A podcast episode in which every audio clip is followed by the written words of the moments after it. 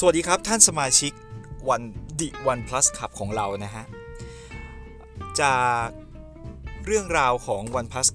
9ดราม่าต่างๆ แล้วก็แนวโน้มของกระแส One Plus ในปัจจุบัน ผมขอสมไลด์เท้าความนิดหนึ่งว่า อะไรคือ One Plus วันนี้ผมจะมาอธิบาย DNA ของ One Plus คนที่ใช้ One Plus กำเนิดของมัน และปัจจุบัน OnePlus เป็นยังไงบ้าง ต้องบอกไว้ก่อนว่า OnePlus เนี่ยมันเกิดมาในยุคของยุคทองของ Android ช่วงที่ Android แร้นแค้นทุกยุคที่แร้นแค้นจะเป็นยุคทองของยุคนั้นครับ เช่นเดียวกันเหมือนตอนที่ Linux เกิดมา มันก็เกิดมาในยุคที่แร้นแค้นนั่นคือกลายเป็นยุคทองของ Linux เพราะมันสร้างมาเพื่อแก้ปัญหาคอมพิวเตอร์ในสมัยนั้น เช่นเดียวกัน Android เนี่ยสร้างขึ้นมาในยุคที่แรงแค้นตอนนั้นเรามี Apple ใช่ไหม Apple อะด่า Android เลยว่าเนี่ยทำ อาจจะ Google แอปบ่น Google ว่าแบบ เอ้ยแม่ทำโทรศัพท์บลาบลาบลาบลาแล้วก็มีโทรศัพท์ Android เนี่ย พัฒนาขึ้นมาอย่างต่อเนื่อง OnePlus เนี่ย ถือกำเนิดในปลายยุคแรงแค้นของ Android OnePlus เนี่ย เป็นมือถือตัวแรกที่สร้างมาบน OS ที่เป็น Custom OS ทีม OnePlus เนี่ย OS ดั้งเดิมของเขาเนี่ยเป็น CyanogenMod นะ OnePlus One OnePlus X หรือ One เนี่ยผมไม่แน่ใจเป็น CyanogenMod ก็คือเป็นทีมของ CyanogenMod มาทำรอมให้แล้วเขาก็ทำโทรศัพท์เป็น OnePlus ขึ้นมา ค่อนข้างโด่งดังด้วยด้วยความที่มันราคาถูก สเปคดี แล้วก็ใช้รอมที่เป็น Open Source เต็มๆ เป็น Android p u r e Cyanogen ที่เป็นเป็นทีมพัฒนารอมที่มีคุณภาพอยู่แล้วนะครับ เพราะฉะนั้น DNA เดิมๆ ดิบๆ ของ OnePlus เนี่ย เป็นมือถือราคาถูก ดิบๆเถื่อนๆนะ ยังไม่ใช่ของปัจจุบันนะ ดิบๆเถื่อนๆคือมือถือราคาถูกไม่แพงคุ้มค่า และสร้างมาเพื่อ Developer สร้างมาเพื่อ Developer Developer จนจนขนาดยุคหนึ่งเขาเอามาเทียบกับ Nexus เป็น Nexus Replacement บนโลกของ Android เอามาแทน Nexus เลย Nexus เนี่ยเรารู้กันอยู่แล้วว่าเป็นโทรศัพท์มือถือที่ Google สร้างมาเพื่อให้ Developer เนี่ย develop application หรือ develop OS แล้วก็มีการพัฒนาต่อมาเป็น Pixel Pixel เนี่ยกลายร่างจาก Nexus มือถือราคาประหยัดกลายเป็นมือถือ flagship โดยปริยาย แต่ก็ยังเป็นมือถือที่ออกแบบมาเพื่อ Developer ในการพัฒนาซอฟต์แวร์ใหม่ๆแอปแอปอ่าไม่ใช่ Apple Google เนี่ย ให้คำมั่นสัญญาว่า Pixel เนี่ยจะเป็นมือถือที่อัปเดต Android เวอร์ชันล่าสุดเสมอนะครับซึ่งก็เป็นเป็นไปตามนั้น OnePlus ก็เช่นกันในสมัยก่อนเนี่ยเขามีการอัปเดตพัฒนาเฟิร์มแวร์เนี่ยได้เป็น Pure Android และใกล้เคียงกับตระกูล Pixel กันเลยทีเดียวนะครับอาจจะช้ากว่านิดหน่อยแต่ก็เร็ว ด้วยความที่มันเป็นทีมพัฒนาที่มาจาก Custom ROM เอยมีการ customize มาเน้น performance มีสเปคที่ค่อนข้างดีทำให้ OnePlus เนี่ย ติดตลาด ก่อนที่จะกลายร่างมาเป็น flagshipเจริญรอยตาม Nexus แปลงเป็น Pixel นะฮะ เริ่มต้นด้วย OnePlus ตระกูล 7 นะฮะ เริ่มมีการเข้าตลาดคอน sumer มากขึ้น มีคอน sumer เป็นผู้ที่ไม่ได้เป็น developer เป็นพวก non developer มาใช้มากขึ้นนะแน่นอนแน่นอน ปัญหาต่างๆ ก็จะตามมา เพราะว่า OnePlus เนี่ย เปลี่ยนเซกเมนต์ตัวเองจาก developer friendly ไปเป็นเริ่ม customer friendly แต่ว่าอาจจะเป็นเพราะว่าการเปลี่ยนผ่านที่ค่อนข้างจะเร็วนะฮะก็เลยทำให้ยังทำ nature ทำเนทำเครื่องไม้เครื่องมือให้ support กับคอน sumer ได้ไม่เต็ม 100%ผมคิดว่านะ สิ่งที่ consumer ต้องการคือมือถือที่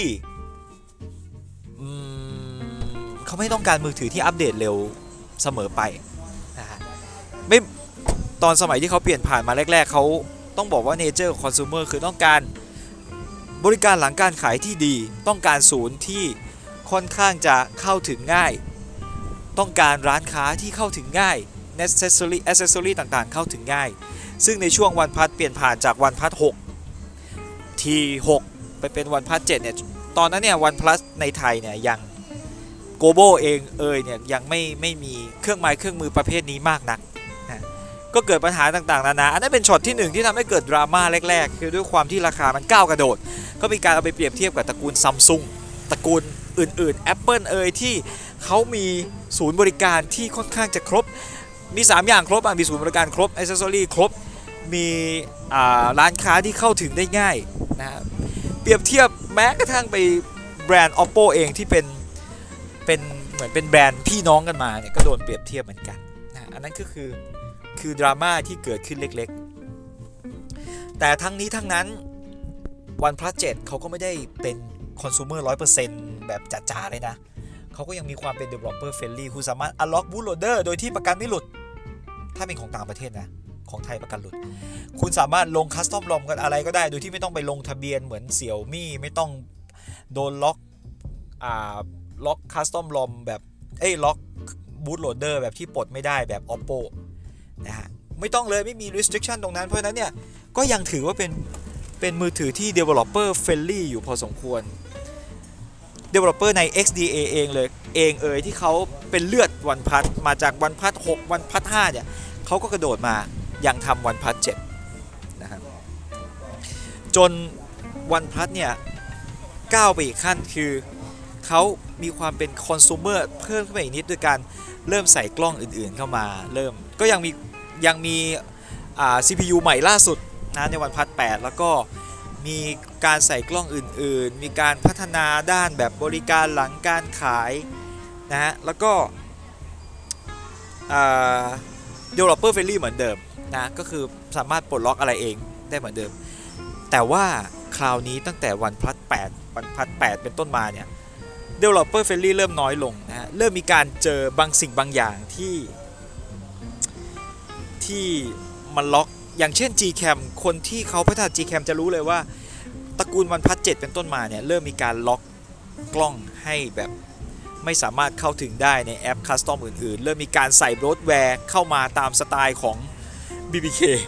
นะเริ่มเริ่มเริ่มมีการทำตลาดนู่นนี่นั่น ก็ ก็ต้องบอกไว้ก่อนว่าคนที่ใช้ OnePlus เนี่ยต้องทำใจ ผมไม่ได้บอกว่ามันแย่นะเพียงแต่ว่าต้องทำใจส่วนหนึ่งว่า